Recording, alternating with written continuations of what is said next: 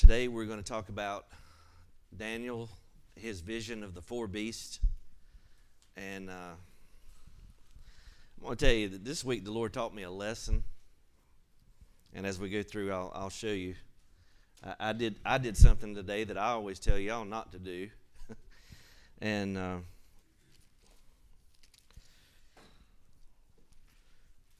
let's pray and just get right into it. Heavenly Father, I thank you for your word. I thank you for your Holy Spirit. Thank you for your mercy and your grace. And uh, Lord, this is one of the more difficult chapters in the Word of God. But I believe you can give us an understanding. And I believe that you can help us to see an application here. And I pray that you would just hide me behind your cross, behind the cross, and uh, let my words be your words overcome all of my insecurities and inadequacies. I confess to you, Lord, that I'm nothing but clay in the hands of the potter. And so give us an ear to hear, give us a heart to obey, and uh, we'll give you the praise for all these things in Jesus' name. Amen. Uh, probably, if, if, if we were not going through the book of Daniel in a, an expositional fashion, I probably would be tempted to skip over Daniel chapter 7 just because it is a difficult uh, particular chapter of the Bible to look at.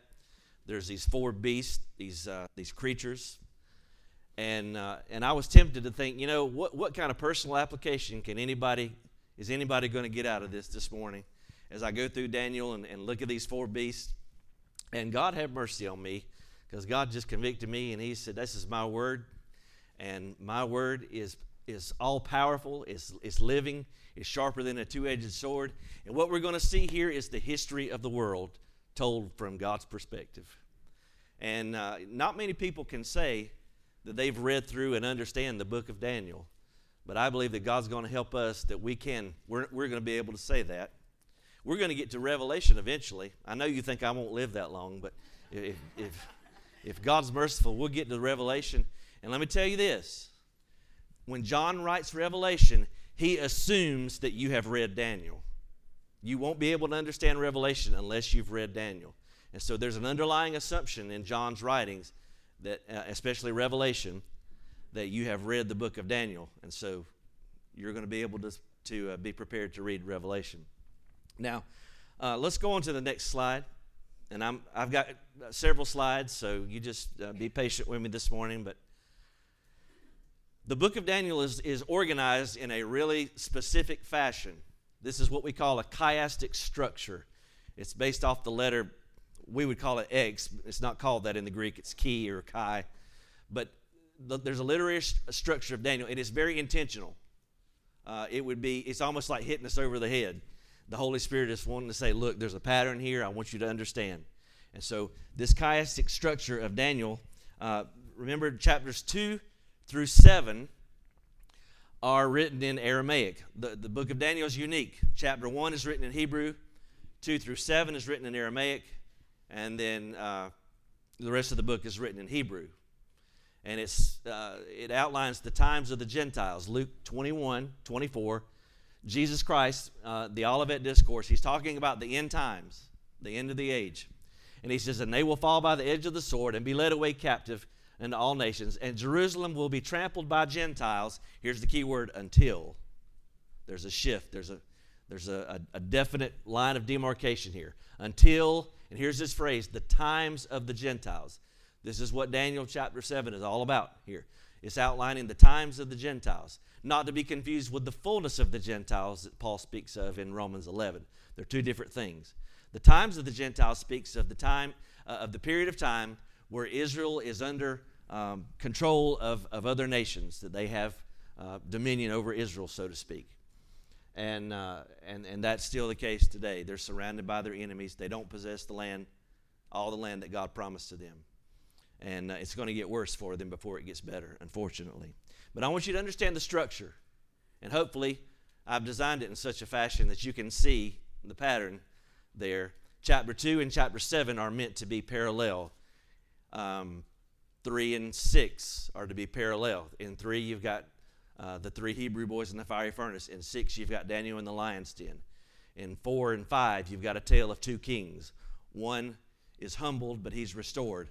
The other is proud hearted and unrepentant, and he dies, and he loses his kingdom in a moment of time. So keep that in mind, and that will help us to understand Daniel chapter 7.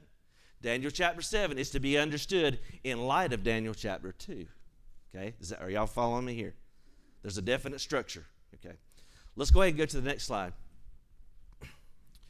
Now let's look at Daniel chapter 2 really quickly, just as a reminder. Daniel chapter 2. And you remember King Nebuchadnezzar had a dream. And in this dream, he saw a colossal statue. And, uh, and he was troubled by it. He didn't understand, and he called in the magicians to interpret it. And of course, they were not able to. Uh, by the way, Daniel chapter 2 has a chiastic structure too. And, and if you were here a couple of Wednesday nights ago, I taught on that. Uh, if you're interested in, I think I've got it in a, in a Word document if you want to see it. But, um, but we'll pick up in Daniel chapter 2 and verse 31. And here's Daniel's interpretation.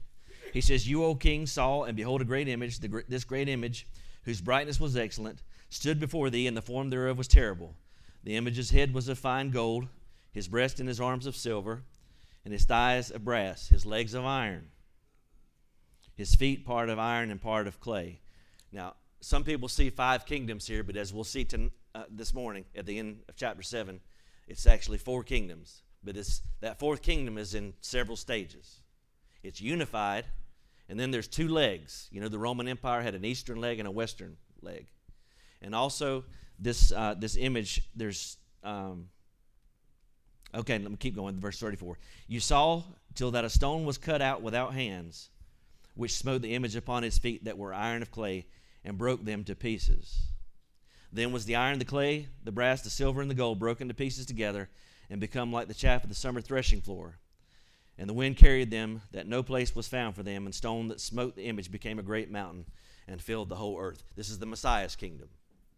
This is the kingdom of Jesus Christ, and, and I hope to teach on this soon it's really interesting how many times Jesus is referred to as the rock or the stone.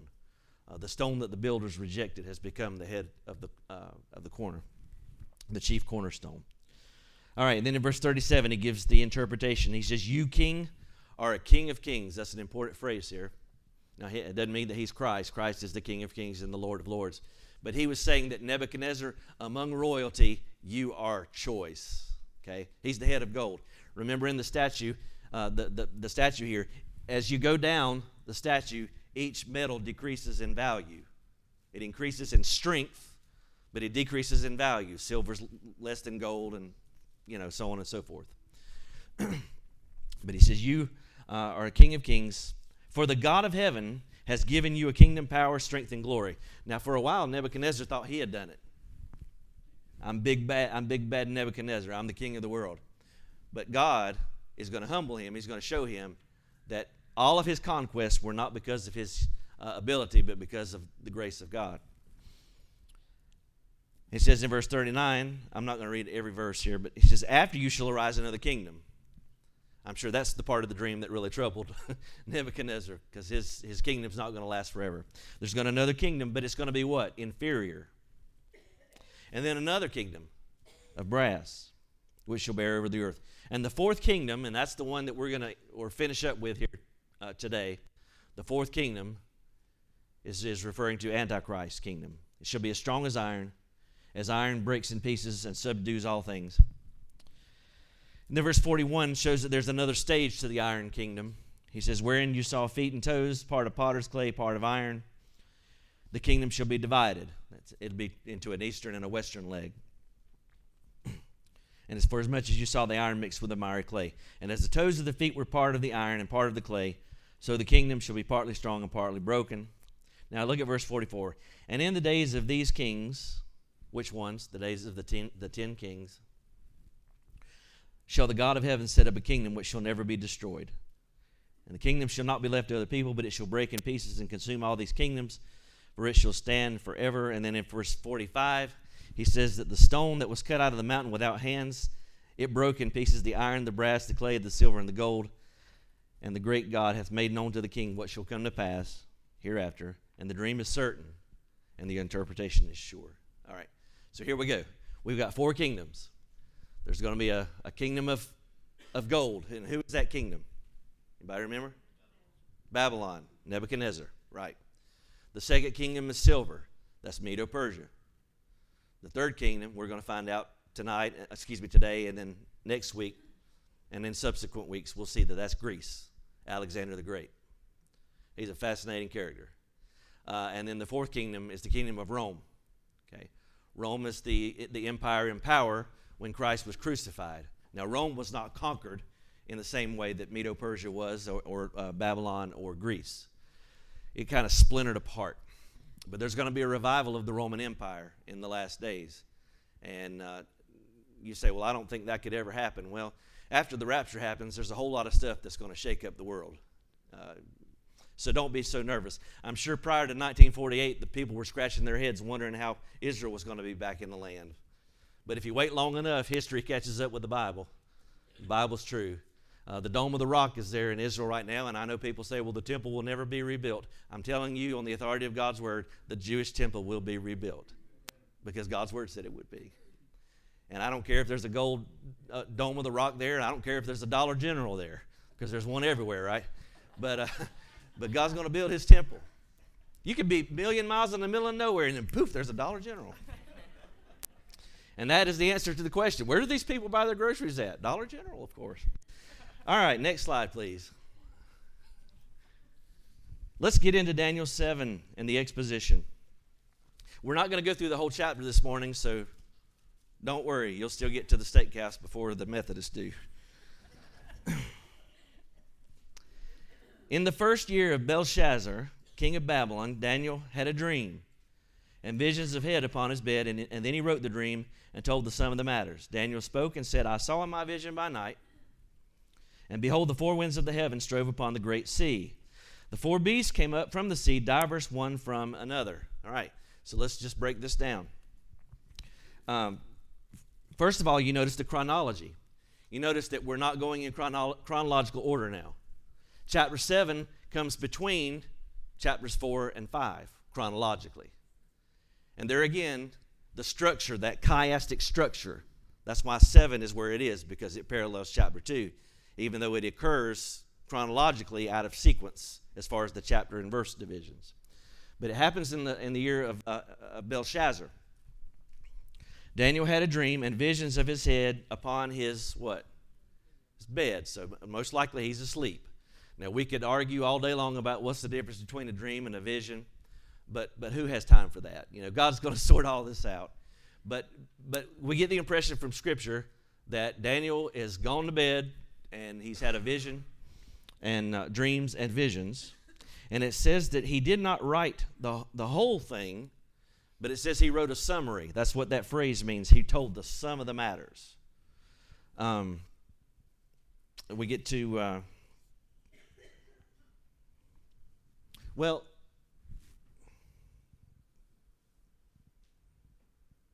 let, let me say this. The, the, the dream that we're going to see it, there's a difference between um, Nebuchadnezzar's dream and, and Daniel's dream. We'll, we'll get to that in a moment. He wrote the sum of the matters, okay?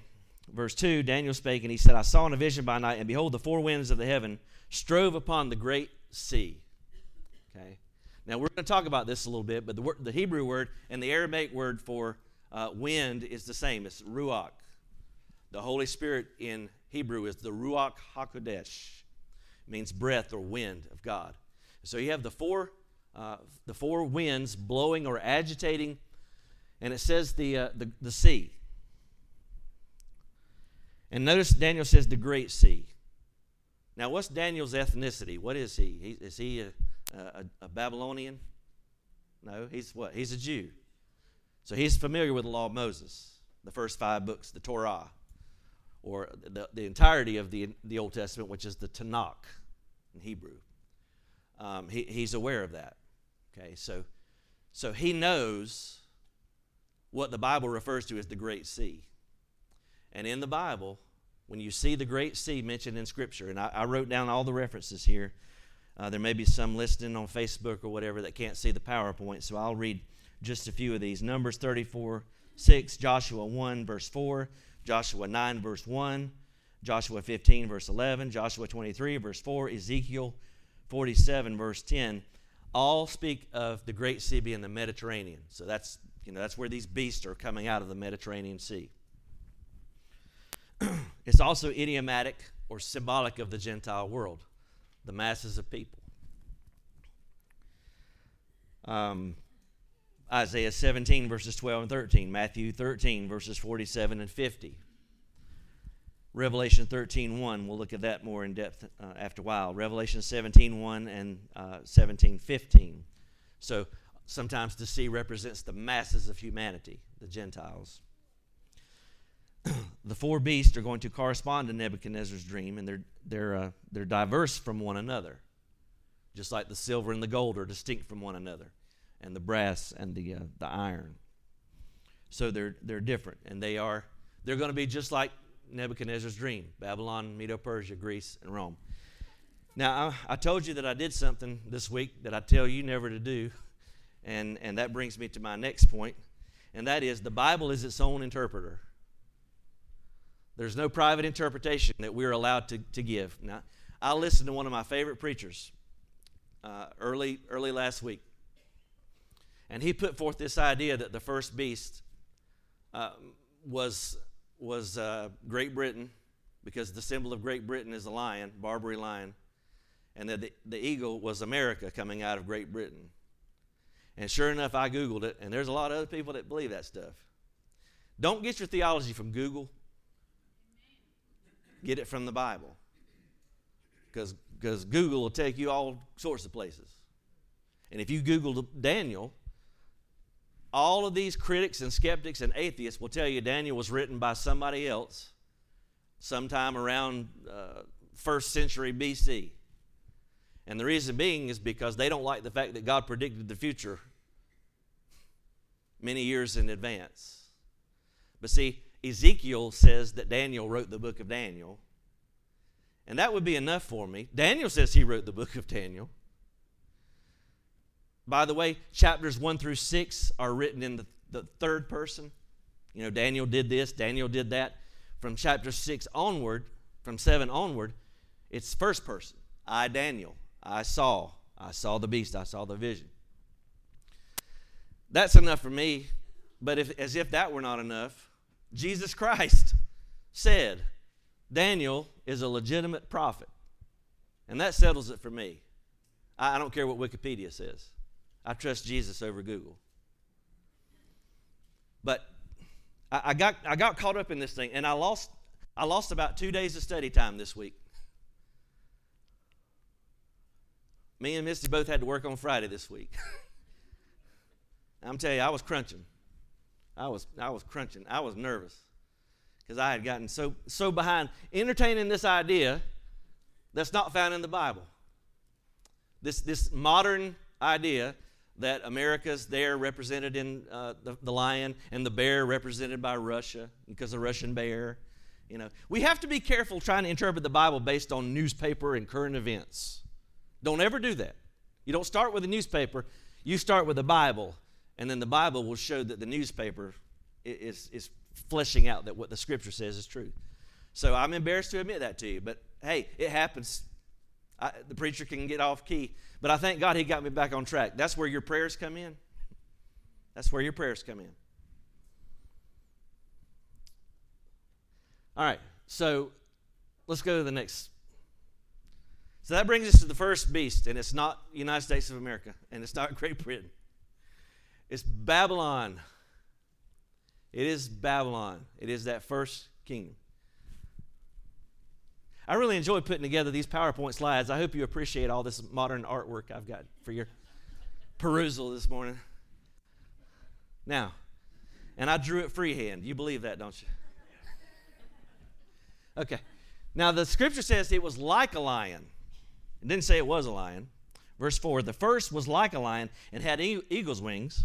And I beheld till the wings thereof were plucked, and it was lifted up from the earth, and made stand upon the feet as a man, and a man's heart was given unto it. All right, what does all that mean? Glad you asked. It's, it's, a, it's like a lion. Now, the lion Some of you are probably hearing the theme to the Lion King right now. So, He's the king of the jungle, right? He's the king of beasts. And the eagle is the king of the birds. These are regal creatures. If you go to the British Museum, they've got a, a, a portion of the Ishtar Gate captured from Nebuchadnezzar. And you know what's, what the inscriptions of the, uh, of the Ishtar Gate is? It's a winged lion. Go figure. So the winged lion is a symbol of Babylon, even from archaeological uh, research and, and excavation. It's like an eagle, it's the king of birds. Now, he, here's where the green light should have gone off with me right away. I think it was around Wednesday or Thursday, the Lord said, Get in your Bible. I was in it already. I don't, don't think I wasn't. The Lord said, Get in your Bible and see, and see what the Bible says about the lion. And guess what? In Jeremiah 4, verse 7, Jeremiah 49, 19, Jeremiah 50, 17, and 44, guess who God says the lion is? Nebuchadnezzar. Mystery solved. And uh, one other thing, the Lord woke me up this morning. Hold your place in Daniel 7 and go to Daniel 9 really quick.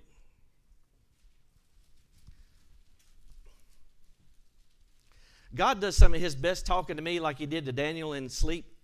God does my, some of his best talking to me in my sleep.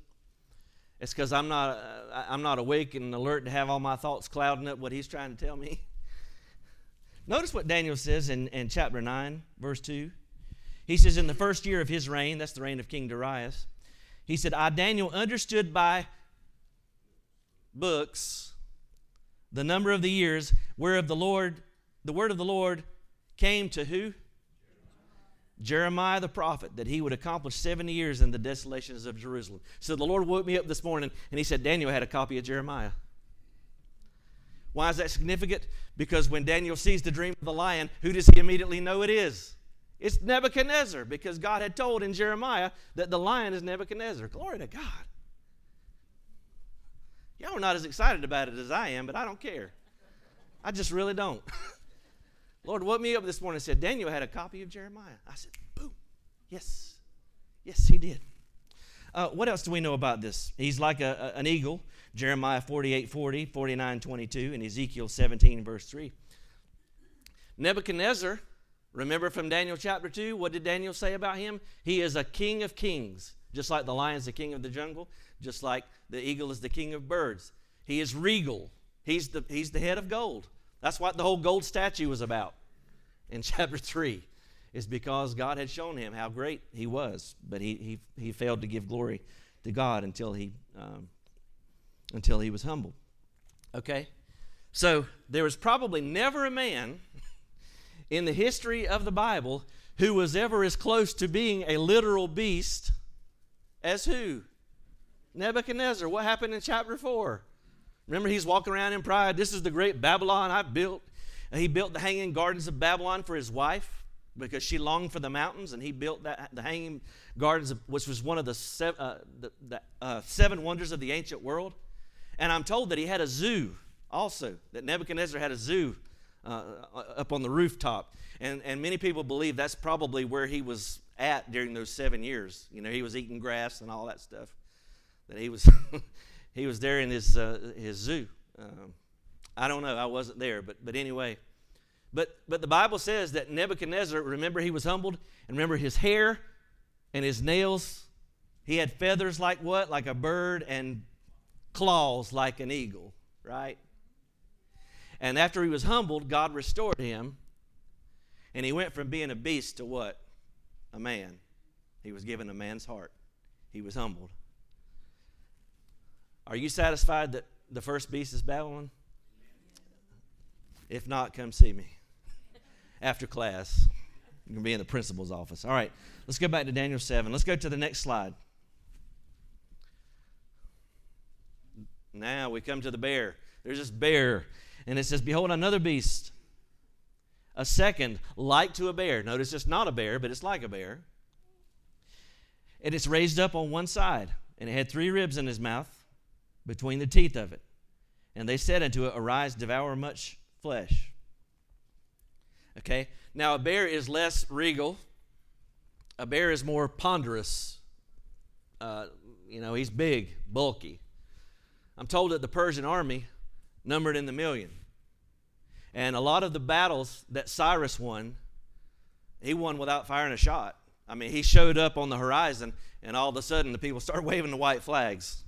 And we probably would too, you know, if a million people showed up on the, on the banks of the shore. We'd be like, okay, there's a new sheriff in town. Uh, and so Cyrus, uh, he conquered, it was a, he conquered by sheer uh, number.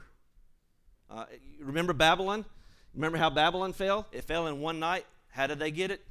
They crawled underneath the, the, the bridge in the Euphrates River. They banked, he dammed up the Euphrates River. He went right under. And Babylon, Belshazzar was killed that night, and Babylon was conquered without a battle. They fell in one hour. And so the bear is ponderous. Now, what about these? Uh, what about it's raised up on one side? What do we know from history? History has very little to say about the Medes. You know, we talked about that uh, last week, I think, about Darius the Mede. Very little said about him. He's probably Cyrus's general, Gubaru. It's like Subaru with a G on, on front. It's pronounced a little different. Gubaru. But we know from history that the dominant empire from this, this conglomerate here is not uh, the Medes, but who? The Persians. Cyrus the Persian. So the one raised up, to me, it indicates that Cyrus will be the dominant power. And indeed, Cyrus was the one. And Cyrus was the one who gave the decree for the Jews to go back and rebuild their temple. That's how Second Chronicles ends. It's marvelous. Uh, but I don't have time to go into all that. What about the three ribs in his mouth? That's, that's like you and me after we leave the buffet at, at Allen's. and what does that mean? It means that we've, we've already had our dinner, right? I think this speaks of the three conquests. And I'll give you a little acrostic here, a little uh, um, mnemonic device. Ringing a bell. I hope you remember the three Babylonia, uh, Egypt, and Lydia. These were the three empires. And there were more. Persians conquered more. And I think that's why it says at the end of verse 5 devour more flesh. There will be other conquests. All right, let's go to the next slide. This is the Hellenistic Empire. This is the Greek. Verse 6. After this I beheld, and lo, another like a leopard, which had upon its the back of its wing four wings of a fowl. The beast also had four heads, and dominion was given unto it. Interesting phrase here. Now, again, it's like a leopard, it's less regal, uh, it's less uh, huge as the bear. But what do we know about leopards? Really fast. One of the fastest animals in the world. the leopard is, is shown, uh, the leopard is not tied with Greece in the, in the Bible per se right now, in this particular verse. When you get to chapter 8, you'll see that, the Greek, uh, that it speaks of the Greek Empire. We're, we're a ways out from that. But the, just speaking of the leopard being swift, Jeremiah 5 6, Hosea, Hosea 13 7, and Habakkuk 1 and 8. Now, this guy, Alexander the Great, uh, he, he uh, took over his father's empire and by the time he was 29, he had conquered the known world. Maybe next time we study uh, Alexander, I'll have a map up here and you can see all this conquest. It's amazing. Legend has it that by the time Alexander was 29 years old, that he, he, lie, he lie upon his bed weeping because there was nothing left for him to conquer. Can you imagine that? Now, he died when he was about 32, 32, 33. The one thing he couldn't conquer was himself. He was an alcoholic. He was a, very uh, a lascivious type lifestyle. And there's there's rumors about his death. Perhaps maybe he was poisoned, but but most believe that he was he drank himself to death. Um, he, he had everything, and when he died, he had no heir, and so his kingdom was divided among four generals. There's the four heads on the beast. Now the four wings they speak of the rapid. Now, a leopard's fast enough, right? But imagine a leopard that's also got wings. Uh, Alexander conquered very swiftly. And, but I want you to notice uh, the end of that verse, it says dominion was given to it. From man's perspective, man thinks, I've done this all by myself. I'm strong, I'm mighty, I'm powerful. But from God's perspective, it's like, I allowed you to do this, I gave this to you. Uh, Daniel chapter 2 and chapter 7, they, their, their dreams are from different perspectives. In, in Daniel 2, Nebuchadnezzar has the dream, and Daniel interprets it. In Daniel 7, Daniel has the dream, and an angel interprets it. In Daniel 2, uh, Nebuchadnezzar sees this colossal statue, and he thinks it's a great thing. That's why he builds the, the golden statue. And it looks great, right? The metals and the statue and the power. From God's perspective, how does he see these four kingdoms? He sees them as beasts.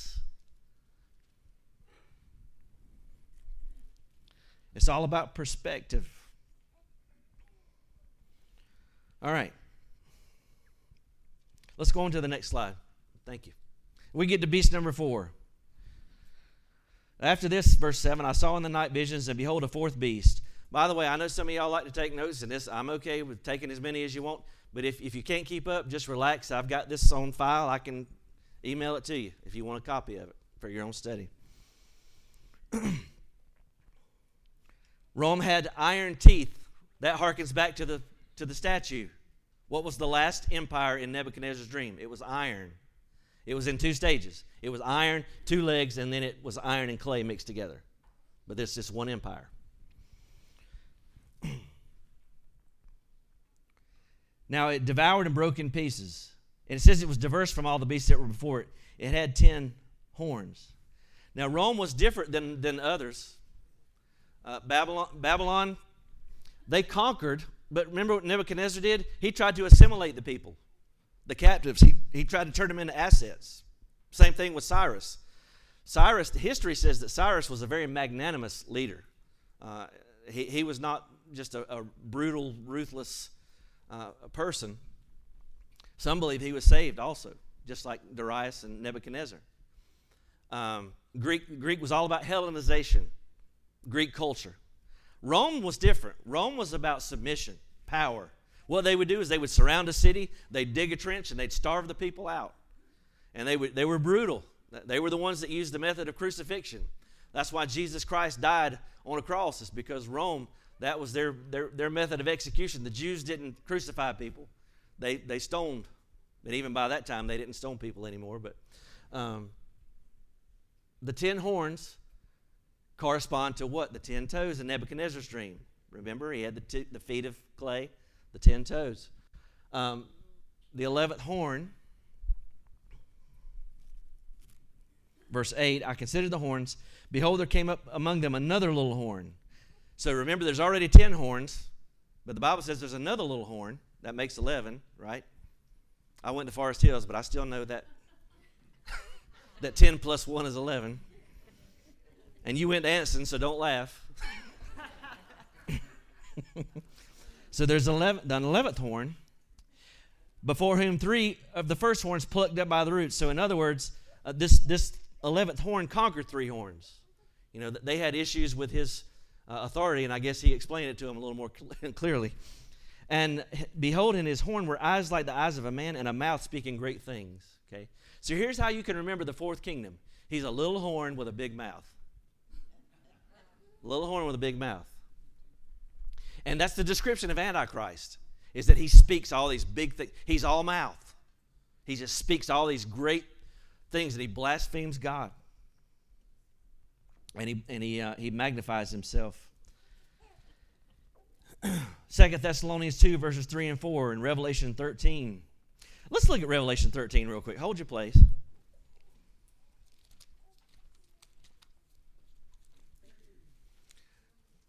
Revelation 13. Revelation 13, verse 1. It's the last book of the Bible, so it shouldn't take you that long to turn there. Revelation 13, verse 1. John said this, And I stood upon the sand of the sea. So here again we see the sea motif. And I saw a beast rise up out of the sea. He had seven heads and what? Ten horns and upon his head horns ten crowns, and upon his head the name of blasphemy. And the beast which I saw was like unto what? Leopard, and his feet were as the feet of bear, and uh, his mouth as the mouth of what? Lion. Notice this is three kingdoms in reverse. And the dragon, and we know from chapter 12, who is the dragon? Satan. Satan gives him his power. Gave him his power, his seat, and great authority. And I saw one of his heads that were wounded to death and his deadly wound was healed, and all the world wondered after the beast, and we'll talk more about that sometime. Verse 4 They worshiped the dragon, which gave power unto the beast, and worshiped him, saying, Who is like unto the beast? Who is able to make war with him? Now look at verse 5. And there was given unto him a mouth speaking great things and blasphemies and power. There's this big mouth. He's a little horn with big mouth. Power was given unto him to continue 42 months. That's three and a half years. Verse 6. This is interesting. He, was, he opened his mouth in blasphemy against God to blaspheme his name and his tabernacle and who? Them that dwell in heaven. Who's that? That's us. I've often wondered what, what are people going to think about the rapture? How's there going to be how's it going to be explained? And I think the world's going to be so wicked, they're going to know we're gone and they're going to be happy about it. Do you notice he's blaspheming the people that are in heaven? The people that have been taken out of this world? Just chew on that. We'll, we'll talk about that later. But he's got a big mouth. This is also the empire that crucified the Messiah. Do you think for a moment that God's going to let what happened on Calvary go unpunished to Rome? No, sir. No, sir. The people that destroyed his temple in 70 AD, the people that lit up Christians like human torches, the people that fed Christians to the lions, you think God's going to let that go? No, sir. No, ma'am. All right, let's go on to the next slide. Now the, the, the perspective shifts. We're going back to Daniel 7 from earth to heaven. Verse 9 says, Daniel 7, verse 9, he said, I beheld till the thrones. Is it plural in your Bible? It should be. Now, the King James, unfortunately, says cast down. That's, that's not a great translation there. It should be set in place. All the, the Hebrew, the Aramaic agrees to this. Thrones were set in place. And the Ancient of Days, that's the Father God, the Ancient of Days did sit, whose garment was white as snow and the hair of his head like pure wool. The throne was like a fiery flame, and his wheels as burning fire. fire stream issued, and came forth before him. A thousand thousands ministered unto him, and ten thousand times ten thousand. Uh, those of you that went to Anson schools, that's a hundred million. Forest Hills people knew that already. We, we didn't need our calculators. I'm just kidding. Y'all going to stone me. I got to shut up. That's a hundred million. and the only reason I know is because I got my calculator out this morning. the judgment was set and the books were opened. And I beheld them because of the voice of the great words which the little horn spoke. I beheld till the beast was slain and the body destroyed and giving to the burning flame. As concerning the rest of the beasts, they had their dominion taken away, yet their lives were prolonged for a season and for a time. All right, the Ancient of Days. This is the first uh, descriptive uh, usage, usage of that in the Tanakh in the Old Testament, and it refers to the Father, God the Father. Now, the Bible says thrones were placed. It's interesting, they're plural. That means that there's more than one throne. Amen? Is that how you're, right? So, what are those thrones all about? Well, I'll tease you with it. The book of Revelation says that there's 24 elders that sit upon thrones. The Apostle Paul told the Corinthians, he says, Do you not know that we will judge angels? How much more things that pertain to this life? There's thrones there. Now, the white garment is a symbol of holiness. Now, the wool is a symbol of purity. It's not a, it's not a symbol of, uh, of ethnicity. It's not a symbol of, of age, uh, of him being a, don't, don't ever think of God as a, a weak old man. And don't call him the man upstairs either. I don't like that. He's God. He's all powerful. He's the one that simply said, Let there be light, and there was. I mean, yeah. He's not a decrepit old guy need, needing help to get him, get him around. No, he's, he's powerful. He's full of vitality. He is, he's all powerful. The fire is the symbol of the Shekinah glory of God. Ezekiel describes these wheels. When you think of the throne of God, we don't often picture wheels. And I couldn't speak particularly of them. You know, we're kind of left to the imagination how all of that looks. But uh, Ezekiel describes that in chapter 1. Uh, millions of angels Sometimes we look around and we think about you ever feel like we're outnumbered? You ever feel like there's just more of the bad guys than there are the good guys? There's not. If God were to open your eyes, you'd see, just like in the days of Elisha, and, and God opened up the eyes, and, and there was more of the good guys than there were the bad guys. I'm greatly condensing a story there, but yes, tradition holds that a third of the angels fell, but guess what? That means two thirds of them didn't. And I don't think that this millions, a hundred million, is meant to be a, an exhaustive number because in the book of Hebrews it speaks of an innumerable company of angels. And there's going to be a bunch of people too in heaven. I hate, I hate it for the Jehovah's Witnesses that think 144,000 is going to go to heaven. I think they changed that after there was more, more than 144,000 that joined their cult. I think they re- rewrote the book. But anyway, finally, the, the beast, this, this fourth kingdom, this beast is thrown into the lake of fire, we see. And that's reminiscent of Revelation 19, verse 20. Let's go to the next slide. Now, at the end of verse 12, it says, Concerning the rest of the beasts, they had their dominion taken away, yet their lives were prolonged for a season. Babylon was conquered, but it didn't cease to exist. Matter of fact, Alexander used Babylon as his capital. Uh, Persia. And by the way, these countries exist now. Babylon is modern day Iraq. That's why there was so much intrigue over Saddam Hussein with the Gulf War and all that. Uh, we were we were wrong to predict he was you know that that because he died. But these guys are going to be a player in the end times. The Bible says so. Ezekiel 38 says that, that these countries are going to come against Israel. Russia to the north, uh, Turkey, and Iran. Iran is modern day Persia. When you see Persia in the Bible, it's modern day Iran. Greece is, of course, the same.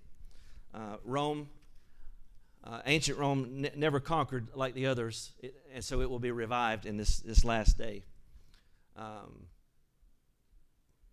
the, the, thing, the thing about this fourth kingdom is it will have a dramatic end. The beast is thrown into the lake of fire. It's over for him quick, real quick. And there would be some that say, well, all of that happened back in the past. Really? Did I miss Last time I checked, the devil was still doing his thing. He probably rode to church with some of you. Don't look at your spouse. Go to the next slide, please. We're almost done, guys. Ezekiel uses the phrase son of man. This is the first time son of man is used in a messianic way.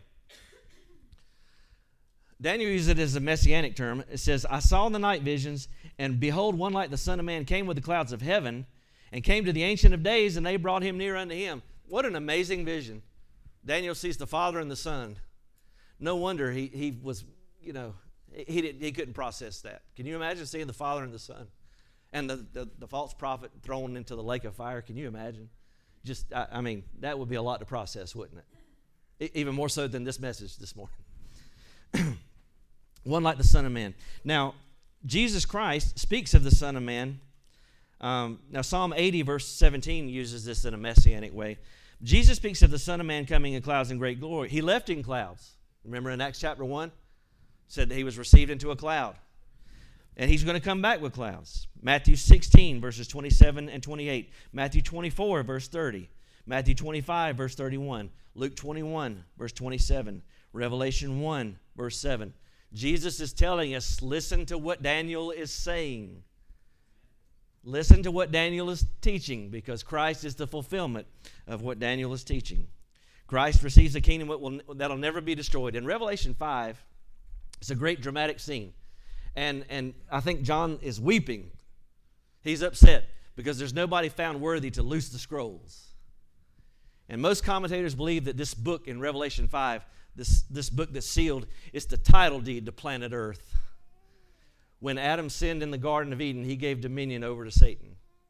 The Bible says that Satan is right now the prince of the power of the air. He's the God of this world.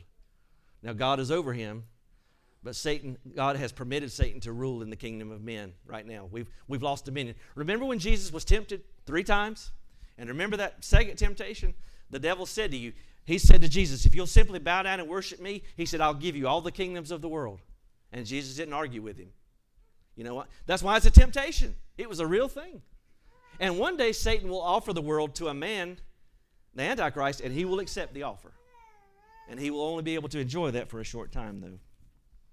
Christ receives a kingdom which shall never be uh, destroyed. And the passage teaches again, and I don't know why the, old, the Jewish folks can't see that in their Bible, because Daniel's in the Old Testament canon of Scripture, the Tanakh. It's not in the prophets, it's in the writings. But here we t- see two distinct people, right? We see the Ancient of Days and the Son of Man. So, Old Testament, don't say that you can't find Jesus in the Old Testament. He's all over the Old Testament from cover to cover. All right, let's go to the next slide. And guess what? This is the last one. Some of you are thinking, yes! Class is almost over. Notice the effect on Daniel's body. See, my grandson's acting up. Y'all made him cry. He, he could sense your enthusiasm to get out of here. And he's crying on my behalf. he said, Don't treat my papa like that. Notice the effect on Daniel's body. Verse 1. Excuse me, 15. Y'all really got nervous when I said verse 1, didn't you? oh my goodness. Okay. I, Daniel, was grieved in my spirit in the midst of my body, and the visions of my head troubled me. That's the way I felt this week about Tuesday. I was like, God, my head's going to explode. Interesting, the word, the Hebrew word here used for uh, body is sheath. Sheath. Um, so the Bible portrays our spirit as a, a sword in the sheath of our body. This body, this outward thing, this is not the real you. This is the temple of the Holy Spirit. But there's a part of you that's that's the sword in the sheath, and it will live on forever, and one day get a glorified body. And, and here's another thing I want to just bring out. Sometimes we get so cocky, we come out here with our charts and graphs, and and we act like we've got it all figured out. Daniel just said, "This was overwhelming." Can we just come to this kind of stuff with some humility, please, and say, I listen, I think I've built a pretty good case for the four beasts, but, but I'll, be, I'll admit to you, I don't know everything about Bible prophecy. Nobody does. Nobody does. How many prophecies about the first coming, and yet everybody missed it when Jesus came? um, so let's be humble. 16, I came near unto one of them that stood by and asked him the truth, and so he told me and made known the interpretation of things. And then he gives a summary. The angelic interpreter gives a summary. He says, These great beasts, which are four, are four kings. So, hearkening back to Nebuchadnezzar's dream, you've got the, the, the gold, the silver, the brass, and the iron. And the iron, and then there's the toes of clay and iron, but that's just, that's just one unit. So, there's only four kings, there's only four kingdoms. By the way, the United States didn't rise out of the Mediterranean Sea. The United States has never been a beast conquering uh, other people. Uh, contrary to what they teach in the schools now, America is not the great evil. This is the greatest country in the world. And we're a friend of Israel. We're not an enemy of Israel. You know how the Bible, whenever nations are spoken about in the Bible, it's, it's not because they're significant in and of themselves, but it's because of their relationship to Israel. The reason the Philistines are in the Bible is not because they were some great, amazing country. They don't even exist anymore. But it's because of their relationship to Israel. When you see nations in the Bible, they're only mentioned because of their, their significance is only because they're a part of the overarching arc of the story of the people of God, Israel. So here he uses earth and sea idiomatically in verse 17. But the saints of the Most High shall take the kingdom and possess the kingdom forever and ever. The book of Daniel addresses all these four empires, just like Nebuchadnezzar's dream I want you to notice the similarity. Nebuchadnezzar and Daniel both have a dream. And in that dream, there are four empires. They are less in value, greater in strength. But what happens to all those four kingdoms? In both dreams, they are conquered by Messiah. In, in Nebuchadnezzar's dream, he's a stone without, cut without hands. In Daniel's dream, he's the Son of Man taking the, the authority from the Ancient of Days. But they both describe four empires destroyed in a moment of time by the Son of God. He will come. So, what does that have to do with anything? How does that help me? You may be asking yourself. Well, first of all, we see from the Bible, if, if you'll stay with me through Daniel, this will galvanize your belief that the Bible is the Word of God. Because history is His story. All of history is God's story, and it's being worked out just like God said it would. The reason you turn on the news at night, and I wouldn't recommend doing that too often, and especially if you've got blood pressure problems, but if you watch the news, you see the Bible is coming true before your very eyes. Before your very eyes. Everything that God predicted in the past has happened in precise detail. When you get to the latter chapters of Daniel, you're going to see tremendous precision when God predicts Alexander the Great and the Ptolemies and the Seleucids and all that stuff. but it is history. And here's what we have to keep in mind this book was not written initially to America, Christians sitting here in the year 2021. Who was it written to? It was written to Hebrews who had had all of their hopes dashed in pieces. Their country had been conquered, their temple had been destroyed, and they had been taken hostage in a foreign land. It doesn't get much worse than that if you're a Hebrew. From all, pers- from all their human perspective, all hope is gone. They have no reason to believe things will ever get better. You ever feel that way? Yeah. Sometimes you feel that way in your life. You say, God, I just don't think things will ever get any better. This book is written to encourage the saints. This book is written to say to you and me no matter what we're going through today, we've read the end of the book and God's people win. Amen. We are more than conquerors through Him that loved us. In all of these things, nothing separates us from the love of God. Not sickness, not disease. And the Apostle Paul says, not even death can separate us from the love of God. Life nor death, nor angels, nor principalities, nor things present, nor things to come, nor height, nor any other created thing shall be able to separate us from the love of God, which is in Christ Jesus our Lord. Hallelujah. Hallelujah. It was true for the Hebrews, it's true, it's true for you, it is true for me. No matter what we go through, would you stand this morning? This thing is winding up, folks. Soon and very soon, that fourth beast is coming on the scene. And he's worse than anything you've ever imagined. Jesus said that that period of time is going to be so bad that unless the time was shortened, and it'll be shortened to a period of seven years, unless that time was shortened, nobody would be able to survive. The world would be extinct. And you don't want to be here for that. But the only way you're going to be able to escape that is if you are born again, a member of God's church, a member of the body of Christ.